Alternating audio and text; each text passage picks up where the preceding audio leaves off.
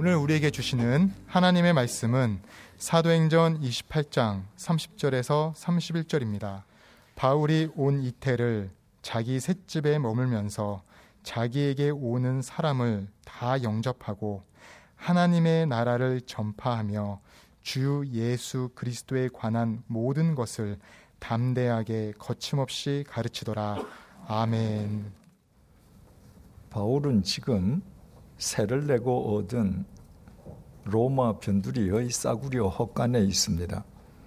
그 싸구려 헛간으로 이른 아침부터 로마의 유대인들이 몰려들었습니다. 바울은 그들에게 하루 종일 복음을 강론했습니다. 해가 저물면서 바울의 강론이 끝났을 때 복음을 믿는 사람도 있고 믿지 않는 사람도 있었습니다. 그리고 그들은 더 이상 서로 맞지 않았습니다.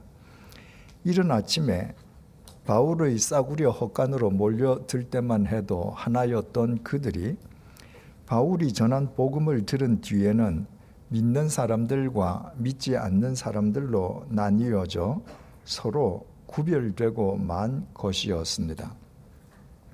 믿음은 귀로 들은 하나님의 말씀을 삶으로도 듣기 위해 스스로 주인 행세하려는 자신을 쳐서 복종시키기까지 자기를 부인하는 것이라고 했습니다. 그와 같이 살아가는 믿음의 그리스도인은 하나님의 말씀을 귀로 듣고 흘려버리거나 아예 들으려고도 하지 않는 세상 사람들과 구별될 수밖에 없습니다. 그 구별은 세상 사람들과 어울리기를 열망하는 내가 세상 사람들로부터 외면당하는 소외가 아니라 얼마든지 세상 사람들과 어울릴 수 있지만 하나님의 말씀을 삶으로도 듣기 위해 내 자신을 자발적으로 격리하는 거룩이라고 했습니다. 주님께서는 그리스도인의 그 거룩을 통로로 삼아 이 세상을 새롭게 소생시키십니다. 그러나 바울의 강론을 들은 유대인들 가운데 믿지 않는 사람들이 믿는 사람들보다 압도적으로 더 많았습니다. 그래서 바울은 하나님께서 이스라엘 백성을 구원해 주시려고 해도 그들이 하나님의 말씀을 아예 들으려고도 하지 않는다는 이사야서 6장 9절에서 10절 말씀을 인용하면서 하나님의 구원이 이방인에게로 향하였다고 선언하는 것으로 자신의 강론을 마무리했습니다. 그리고 바울의 그 선언으로 사도행전의 막이 내리고 있습니다. 지난 시간에 살펴본 것처럼 그것은 주님의 지상 최후의 명령인 땅끝까지 이르러 나의 마르튀스가 되라는 사도행전 1장 8절 말씀을 바울이 자신의 삶으로도 듣기 위해 일평생 올인하였음을 강조하기 위함이었습니다. 성경 말씀은 서로 거미줄처럼 치밀하게 얽혀 있기에 누구든지 한 말씀에 자기의 생을 거는 것은 실은 성경 모든 말씀에 올인하는 것과 같다고 했습니다. 사도행전 최후의 단락인 본문 29절에서 31절은 그 이후의 상황을 우리에게 전해줍니다. 그러나 본문 29절에는 괄호 속에 없음이라고만 표기되어 있습니다. 29절에는 내용이 없다는 말입니다. 그 대신에 아라비아 숫자로 3이라고 기록되어 있습니다. 그리고 아래쪽 주난의 3번에 어떤 사본에 그가 이 말을 마칠 때에 유대인들이 서로 큰 쟁론을 하며 물러가더라가 있음이라고 기록되어 있습니다. 바울이 전하는 복음을 듣고 삶으로도 들으려는 유대인들과 아예 배척한 유대인들이 서로 헤어지면서 크게 말다툼을 벌였다고 기록되어 있는 성경 사본도 있다는 말입니다. 사도행전 8장 37절 역시 내용이 없음이라고 표기되어 있습니다. 오래전에 그 구절을 살펴볼 때 말씀드렸습니다만은 약 3,400년 전부터 1,900년 전까지 1,500년에 걸쳐 40여 명의 사람들에 의해 기록된 성경의 원본은 오늘날 남아있지 않습니다. 남아있는 것은 사람들이 손으로 필사한 사본들입니다. 만약 성경의 원본이 존재한다면 인간들은 원본에 기록되어 있는 내용보다 원본의 양피지나 파피루스 자체를 신성시하고 우상시할 것이 분명합니다. 그래서 하나님께서는 성경 기자들이 직접 기록한 원본이 이 땅에 존재하는 것을 허락하시지 않았습니다. 하지만 인쇄술의 발달로 대량 인쇄가 가능해지기 전까지 오랜 세월 동안 사람이 손으로 성경을 베껴 쓰는 일이 반복되다 보니 필사자의 실수로 오탈자가 생기거나 필사자가 의도적으로 내용을 첨삭하는 일이 발생했습니다. 그 결과 사본들 간에 약간씩 차이가 나게 되었습니다. 그 사본들 중에 어느 것이 가장 원본에 가까운 사본인지 학문적으로 구별해 내는 것을 사본학이라고 합니다. 그리고 사본학의 관점에서 가장 오래되고 성경 원본에 가깝다고 판단되는 사본들로 엮어진 신약 성경이 1898년에 발간된 네슬 알란 트판 신약 성경입니다. 오늘날 전 세계에서 발간되는 거의 모든 신약 성경은 그 헬라어 성경을 번역한 곳입니다. 그 헬라어 성경이 성경 원본에 가장 가깝다고 판정한 사본에는 29절의 내용이 없습니다. 그러나 세월이 흐른 뒤에 필사된 후기 사본에는 그가 이 말을 마칠 때에 유대인들이 서로 큰 쟁론을 하며 물러가더라는 내용이 첨가되어 있습니다. 그래서 사본학자들은 원래의 사본에는 29절의 내용이 없다는 사실을 본문 속에 명시하고 후기 사본에 첨가된 내용은 주난을 통해 소개하고 있습니다. 이른 아침에 바울의 싸구려 헛간에 몰려들 때만 해도 하나였던 로마의 유대인들이 바울이 전하는 복음을 듣고 믿는 사람들과 믿지 않는 사람들로 서로 구별되고 말았다면 그들 사이에 큰 말다툼이 일어났을 것이라고 유추하는 것은 충분히 가능한 일입니다. 그래서 후기 필사자들은 마치 자신들이 성경의 필사자가 아니라 성경의 저자인 것처럼 결코 친절일 수 없는 친절로 그 내용을 사본에 첨가해 놓았습니다. 하지만 성경을 기록한 누가는 애초 그런 사족을 본문에 덧붙이지 않았습니다.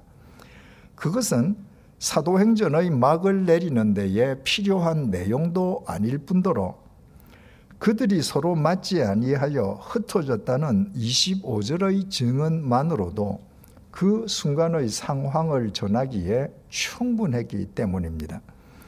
그래서 누가는 사도행전을 다음과 같이 끝맺고 있습니다. 본문 30절에서 31절입니다.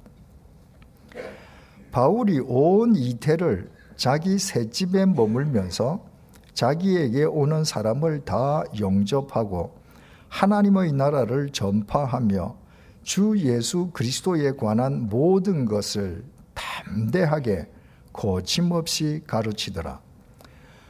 바울은 세를 내고 얻은 로마 변두리의 싸구려 헛간에 연금당해 있는 2년, 2년간 자신을 찾아오는 사람은 누구든지 가리지 않고 다 영접했습니다.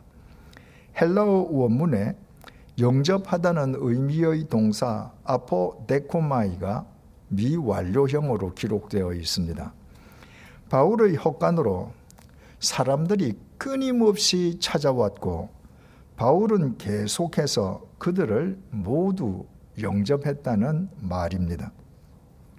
바울은 자신을 찾아온 사람들에게 예외 없이 하나님의 나라를 전파하며 주 예수 그리스도에 관한 모든 것을 담대하게 가르쳤습니다.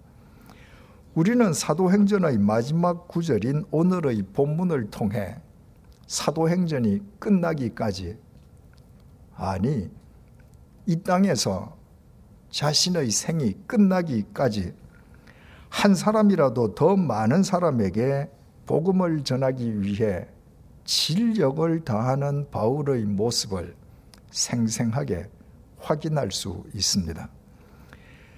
사도행전을 기록한 누가가 사도행전의 마지막 구절을 기록하면서 특별히 강조한 단어가 있습니다. 바울이 찾아오는 사람들에게 하나님의 나라와 주 예수에 관한 모든 것을 전하고 가르치되 담대하게 가르쳤다는 것입니다.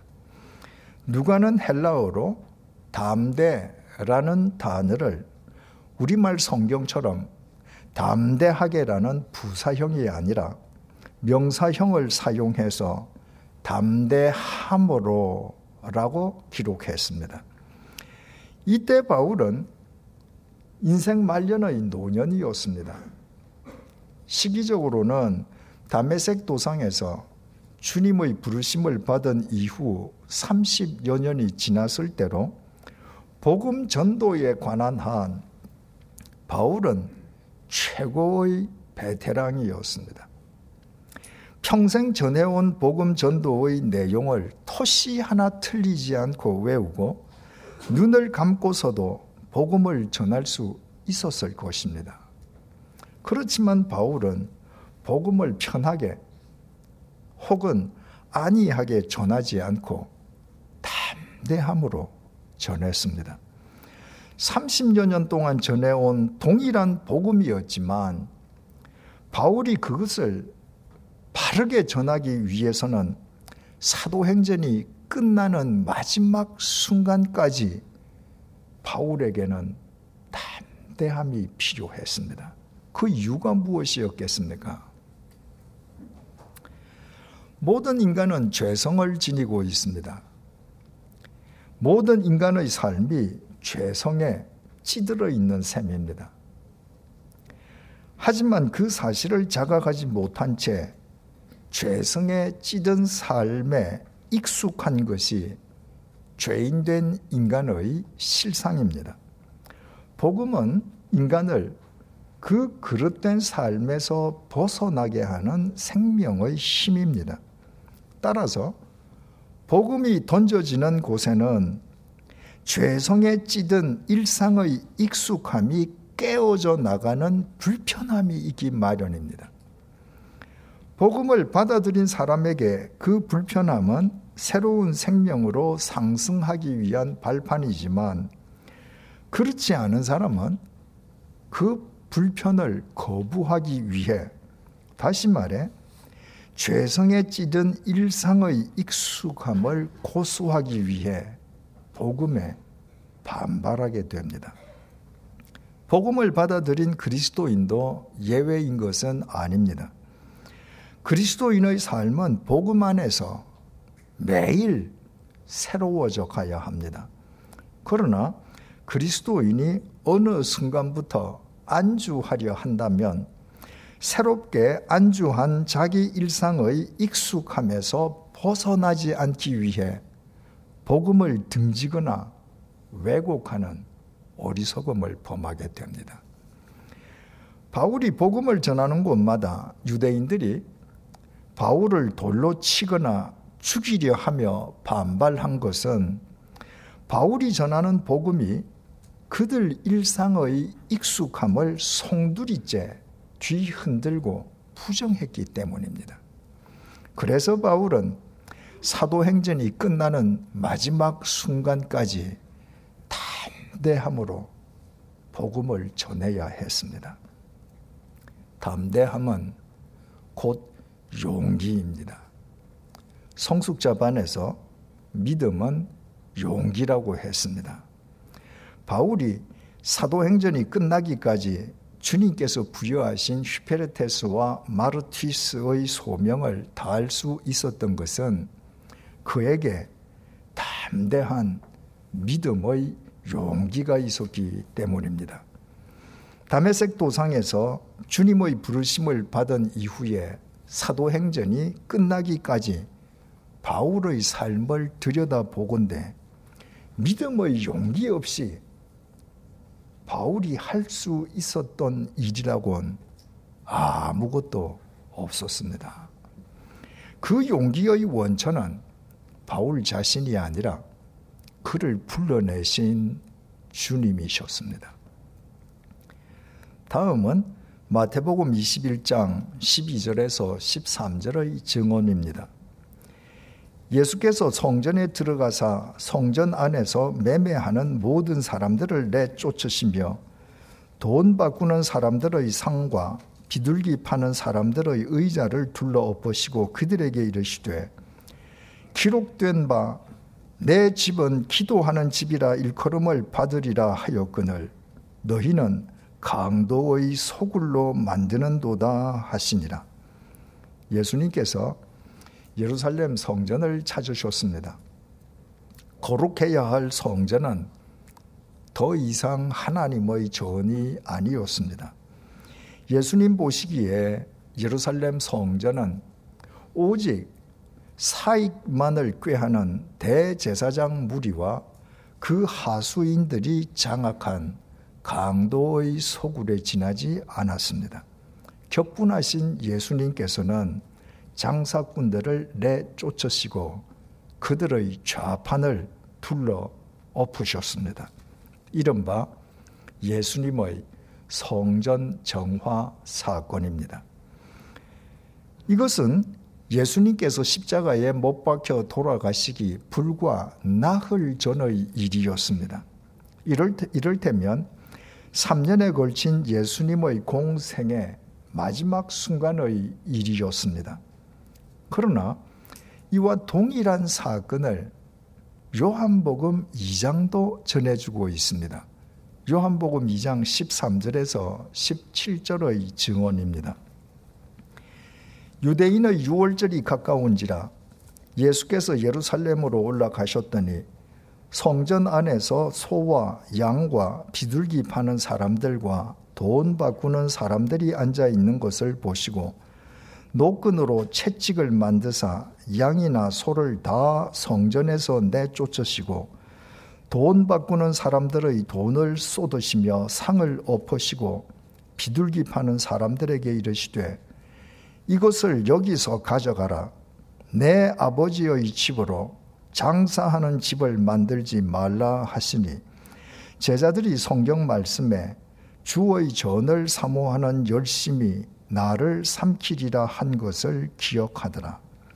마태복음 21장의 성전 정화 사건과 동일한 내용입니다. 그렇지만 요한복음 2장과 마태복음 21장이 하나의 동일한 성전 정화 사건을 다루고 있는 것은 아닙니다. 요한복음 2장과 마태복음 21장은 서로 다른 성전 정화 사건을 각각 다루고 있습니다. 특히 요한복음 2장과 마태복음 21장 사이에는 3년의 시차가 있었습니다. 요한복음 2장의 성전 정화가 예수님의 공생의 초기의 사건이라면 마태복음 21장의 성전 정화는 예수님의 공생의 마지막 순간에 일어난 일이었습니다. 공생애를 막 시작하신 예수님께서 예루살렘 성전을 찾으셨을 때 성전은 타락한 제, 대제사장 무리와 결탁한 장사꾼들이 강도의 소굴을 이루고 있었습니다. 경도하신 예수님께서 그들을 쫓아내시며 강도의 소굴이던 성전을 거룩하신 하나님의 전으로 정화시키셨습니다. 그로부터 3년 후 공생애를 마무리하기 위해 예수님께서 다시 예루살렘 성전을 찾으셨습니다. 3년 전에 예수님께서 정화하셨던 성전이 또다시 강도의 소굴로 전락해 있었습니다. 예수님께서는 이번에도 진노하시며 예루살렘 성전을 정화하셔야만 했습니다. 성전 정화로 시작된 예수님의 공생애가 성전 정화로 마무리된 셈입니다. 예수님께서 두 번씩이나 예루살렘 성전을 정화하신 사건은 성전을 이용하여 사익을 추구하던 죄에 찌든 대제사장 무리의 익숙한 일상을 송두리째 뒤엎는 사건이었습니다. 그들이 가만히 있을 리가 없었습니다. 그들은 자기 일상의 익숙함을 뒤집어 엎는 예수님을 처음부터 죽이려고 했습니다. 예수님께 담대한 믿음의 용기가 없었더라면 예수님의 공생애가 성전 정화로 시작해서 성전 정화로 마감될 수는 없었을 것입니다. 그 예수님께서 고린도전서 3장 16절에서 17절을 통해 우리에게 이렇게 명령하십니다. 너희는 너희가 하나님의 성전인 것과 하나님의 성령이 너희 안에 계시는 것을 알지 못하느냐? 누구든지 하나님의 성전을 더럽히면 하나님이 그 사람을 멸하시리라. 하나님의 성전은 거룩하니 너희도 그러하니라. 십자가의 보혈로 인간의 죄값을 대신 치러 주신 예수님 안에서 누구든지 하나님의 자녀로 구원받을 수 있는 오늘날 성전은 더 이상 돌과 나무로 이루어진 건축물이 아닙니다. 예수 그리스도 안에서 구원받은 우리 자신이 하나님의 영이 거하시는 거룩한 성전입니다. 그러므로 우리는 하나님의 영이 거하고 계시는 우리 자신을 매일 거룩한 성전으로 일구어 가야 합니다. 예수님의 용기를 다한 두 차례의 성전 정화 사건과 우리 자신이 하나님의 성전이므로 거룩하라는 주님의 명령을 종합하면 우리는 중요한 깨달음을 얻게 됩니다. 첫째는 우리가 주님을 믿는 그리스도인이긴 하지만 여전히 죄성을 지닌 우리의 심령은 쉽게 세상에 오염될 수 있다는 깨달음입니다. 예수님께서 강도의 소굴로 전락한 성전을 분명히 정화하셨지만 그 성전은 예수님께서 정화하신 상태 그대로 남아있지 않았습니다. 3년 후 예루살렘 성전은 또다시 인간의 탐욕을 위한 강도의 소굴이 되어 있었습니다. 그 성전은 바로 여러분과 제 자신의 모습입니다. 우리가 구원받은 그리스도인일 망정 죄성을 지닌 우리의 심령은 하나님의 거룩한 성전은 고사하고 언제든지 추악한 강도의 소굴로 전락할 수 있습니다. 두 번째는 우리가 담대한 용기를 지닐 때에만 하나님의 성전인 우리 자신을 날마다 거룩하게 일구어 갈 수 있다는 깨달음입니다. 2000년 전에 예루살렘 성전은 대제사장 무리가 장악하고 있었습니다. 그들은 보이지 않는 하나님의 지상의 대리인들이었습니다. 그들의 말이 곧 하나님의 말씀이요 하나님의 법이었습니다. 성전 경비병들은 그들의 명령에 절대 복종했고 그들은 하나님의 이름을 빙자해서 사람을 돌로 쳐 죽일 수도 있었습니다.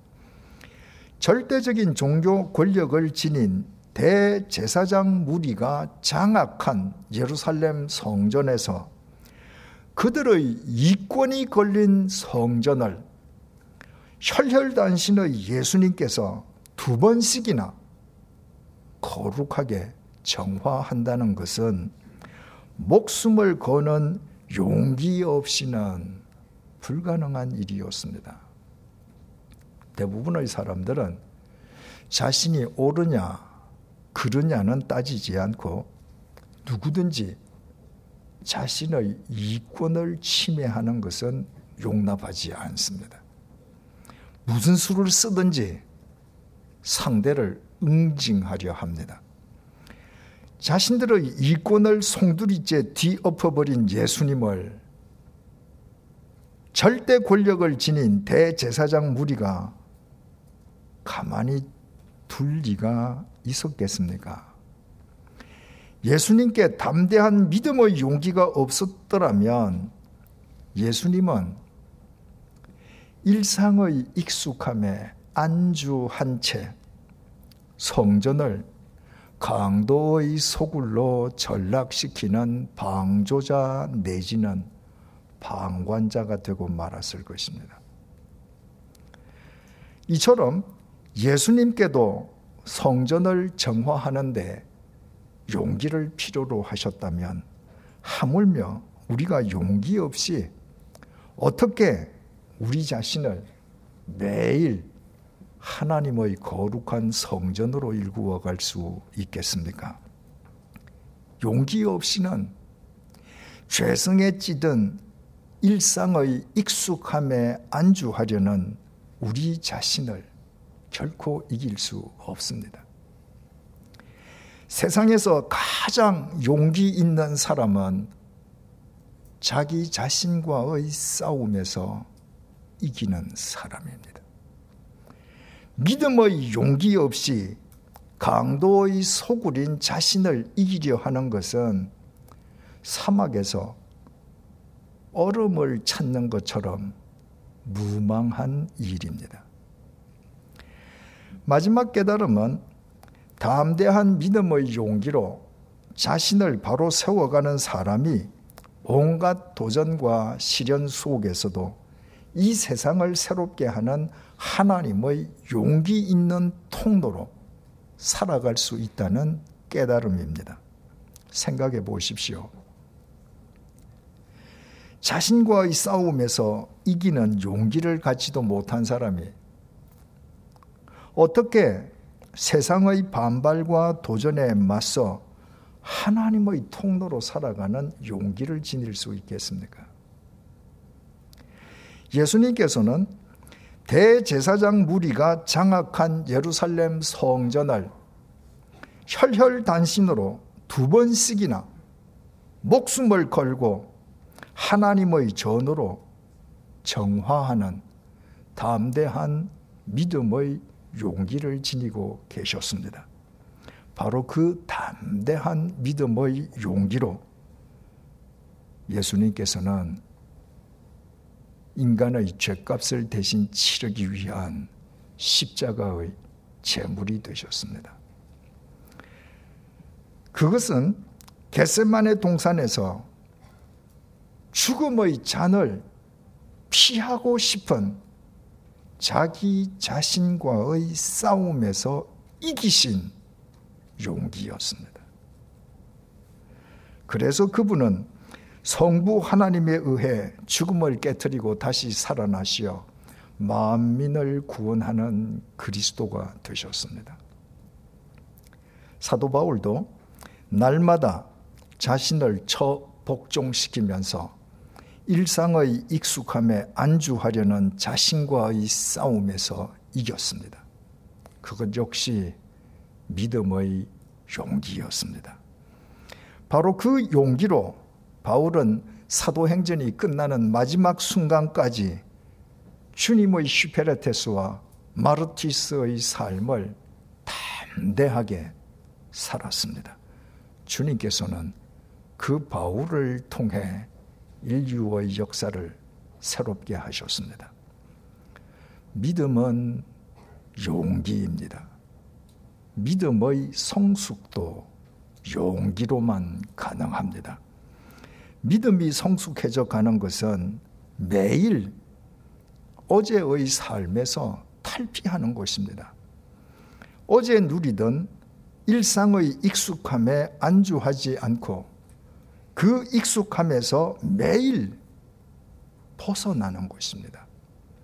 담대한 믿음의 용기 없이는 그 익숙함을 벗어 던지는 불편을 매일 감수할 수 없습니다. 믿음의 용기 없이는 겉으로는 우리가 아무리 그럴 듯 해도 죄성에 찌든 우리의 심령은 강도의 소굴과 다르지 않을 것입니다. 우리가 용기 있게 성숙한 믿음의 삶을 산다고 해서 당장 세상 사람들이 박수를 쳐주는 것도 아닙니다. 매일 일상의 익숙함을 내 던지는 우리의 삶은 그 익숙함에 익숙해져 있는 사람들에게는 불편을 안겨주게 되고 그 불편의 의미를 알지 못하거나 혹 자기 이권을 침해당하게 되면 사람들은 즉각 반발하기 마련입니다. 담대한 믿음의 용기 없이는 우리가 자신과의 싸움에서 이길 수도 자신의 심령을 날마다 하나님의 거룩한 성전으로 일구어 갈 수도 이 세상의 온갖 도전과 시련 속에서 주님의 슈페르테스와 마르티스로 바르게 살아갈 수도 없는 까닭이 바로 여기에 있습니다. 그러나 용기의 원천이 우리 자신이어서는 안 됩니다. 죄와 죽음의 덫에 갇혀 있는 우리 자신을 용기의 원천으로 삼는다면 우리의 용기는 작심 삼일에도 미치지 못할 것입니다. 우리 용기의 원천은 반드시 주님이셔야 합니다. 우리가 주님 안에서 용기 있게 자신과의 싸움에서 이기고 주님을 의지하여 용기 있게 온갖 시련과 도전 속에서도 주님의 슈페레테스와 마르티스로 살아갈 때 강도의 소굴로 전락한 예루살렘 성전을 강도들의 반발과 도전을 개의치 않고 두 번씩이나 용기 있게 정화시키셨던 주님. 인간을 죄와 죽음의 익숙함으로부터 구원해 내시기 위해 당신 자신을 용기 있게 십자가의 제물로 내어 놓으셨던 주님. 그 주님께서 당신의 용기로 우리를 붙들어 주시며 우리를 통해 당신의 뜻을 이루어 가실 것입니다. 인생 말년의 노년에 지병으로 시달리던 바울의 용기의 원천도 죽을 때까지 주님이셨습니다. 그래서 주님께서는 바울이 위기에 처할 때마다 담대하라. 두려워하지 말라. 라고 격려하시며 바울의 용기를 매번 북돋아 주셨습니다. 그 주님의 은총 속에서 바울은 사도행전이 끝나기까지 용기 있는 사도의 삶으로 일관할 수 있었습니다. 제 자신의 이야기를 드리는 것을 오해 없이 들어주시기 바랍니다. 퇴임을 목전에 두고 30여 년에 걸친 제 목회의 여정을 되돌아보면 한순간이라도 용기가 필요하지 않는 순간이 없었습니다. 주님께서는 방탕의 수렁에 빠져 있던 저를 핀셋으로 집어내어 구원해 주셨습니다. 그 주님의 은혜에 보답하기 위해 일상의 익숙함에 안주하려는 제 자신과 매일 싸워 이기기 위해서는 용기가 필요했습니다. 주님께서는 아무 자격도 없는 저를 목사로 세우시고 당신의 몸된 교회를 섬기게 해 주셨습니다. 제가 제 자신을 바른 목사로 세우려 하면 할수록 제가 섬기는 교회를 주님이 주인이신 바른 교회로 지키려 하면 할수록 그로 인해 어떤 의미의 불편이든 불편함을 느낀 개인이나 단체의 거센 도전과 반발에 직면해야 했습니다. 그때마다 용기가 필요했습니다. 제가 제 자신을 원천으로 삼는 용기를 지니려고 했더라면 저는 벌써 주저앉고 말았을 것입니다. 제게는 주님께서 주시는 용기가 필요했습니다. 주님께서 주시는 용기가 아니고는 제가 직면했던 도전과 시련은 너무나도 크고 무서운 것들이었습니다. 그래서 저는 오래 전부터 매일 아침에 눈을 뜨자마자 이렇게 기도하는 것으로부터 하루의 일과를, 일과를 시작해 왔습니다. 주님, 오늘도 바른 것을 분별할 수 있는 지혜와 바른 것을 실행할 수 있는 용기와 바른 것을 포기하지 않는 인내와 바르게 더불어 사는 은혜를 주십시오. 주님께서 주시는 말씀의 지혜 속에서만 강도의 소굴로 살던 저는 가야 할 길을 바르게 분별할 수 있습니다. 주님께서 주시는 용기로만 이 세상의 온갖 도전과 시련 속에서도 저는 바른 길을 바르게 걸어갈 수 있습니다. 주님께서 용기를 주실 때에만 어떤 불이익과 불편함이 있어도 바른 길을 포기하지 않는 인내가 비로소 제게 가능합니다. 주님께서 용기의 은혜를 주셔야만 저는 누구와든 불의와 타협하지 않고 바르게 더불어 살 수 있습니다. 그래서 저는 단 하루라도 그 기도로 하루를 시작하지 않으면 제 자신과의 싸움에서 이길 수도 주님께서 부여하신 소명의 길을 걸을 수도 없었습니다. 저는 앞으로도 제 코끝에서 호흡이 멎는 순간까지 매일 그 기도로 하루의 일과를 시작할 것입니다.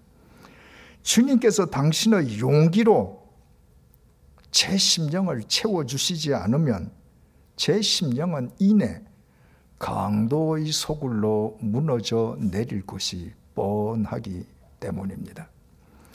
교우님들께서 전폭적으로 저를 신뢰해 주신 것 역시 제게 큰 용기가 되었으면 두말할 나위가 없습니다. 제 후임으로 결정된 네 분의 후임 공동 담임 목사님들과 앞으로 그분들과 교회를 이끌어갈 전임 목사님들은 교우님들께서 이미 잘 아시는 것처럼 자신들을 바른 목사로 지키기 위해 애써 온 분들입니다. 한 달 후에 제가 퇴임하고 나면 저보다 훨씬 젊고 유능한 그분들이 100주년 기념교회의 최선봉에서 한국 교회의 미래를 위한 바른 길닦기의 사명을 더 잘 감당하지 않겠습니까? 그러나 그렇게 하면 할수록 불편을 느낀 단체나 개인들에 의해 그분들이 예기치 않은 도전과 시련에 직면하게 될지도 모릅니다. 그때 그분들이 주님께서 주시는 용기로 부여받은 소명을 더 잘 감당할 수 있도록 기도해 주시고 그분들을 계속하여 전폭적으로 신뢰해 주시기를 당부드립니다. 사랑하는 교우 여러분, 믿음은 용기입니다. 죄성에 찌든 일상의 익숙함에서 벗어나 우리 자신을 하나님의 영이 거하시는 거룩한 성전으로 일구어 가기 위해서는 그 익숙함을 과감하게 벗어 던지는 용기가 필요합니다. 단 하루, 단 한 번의 용기가 아니라 매일의 익숙함에서 매일 탈피하는 용기가 매일 필요합니다. 그 용기는 주님께서 주시는 용기로만 가능합니다. 우리 모두 일상의 익숙함을 벗어 던지는 용기를 주님께 간구하십시다. 그로 인해 약이 되는 불편을 감수하는 용기를 간구하십시다. 그 불편이 곧 새 생명을 위한 발판이 됨을 아는 인내의 용기를 간구하십시다. 이 세상의 그 어떤 도전과 시련 속에서도 우리 자신을 하나님의 성전으로 계속 지켜가는 용기를 간구하십시다. 우리가 용기 있는 그리스도인으로 살아가는 한 주님께서 바울을 통해 그렇게 하셨듯이 우리를 통해서도 우리 사회와 한국 교회의 미래를 끝내 새롭게 하실 것입니다. 나아가 우리들의 모임인 100주년 기념 교회, 주님께서 당신의 마음과 정성을 다해 이곳 양화진에 심어주신 100주년 기념교회를 통해 지구 반대편까지 새롭게 하실 것입니다. 어떻게 그런 일이 가능할 수 있는지 아십니까? 우리가 믿는 주님께서 시간과 공간을 초월하신 삼위일체 하나님이시기에 얼마든지 가능합니다. 기도하시겠습니다.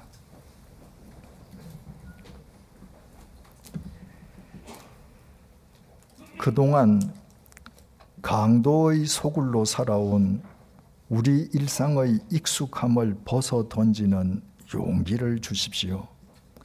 한 번이 아니라 매일 일상의 익숙함에 안주하려는 자신과의 싸움에서 이기는 용기를 주십시오. 그로 인해 약이 되는 불편을 감수하는 용기를 주십시오. 이 세상의 온갖 도전과 시련 속에서도 우리 자신을 하나님의 성전으로 일구고 지켜가는 용기를 주십시오. 그리하여 우리를 통해 이 세상을 새롭게 하시려는 주님의 뜻이 이루어지게 해 주십시오. 이제 한 달 후면 네 분의 후임 공동 담임 목사님들이 전임 목사님들과 함께 교회를 이끌어가게 됩니다. 그 모든 목사님들께 용기를 주시기를 간구합니다.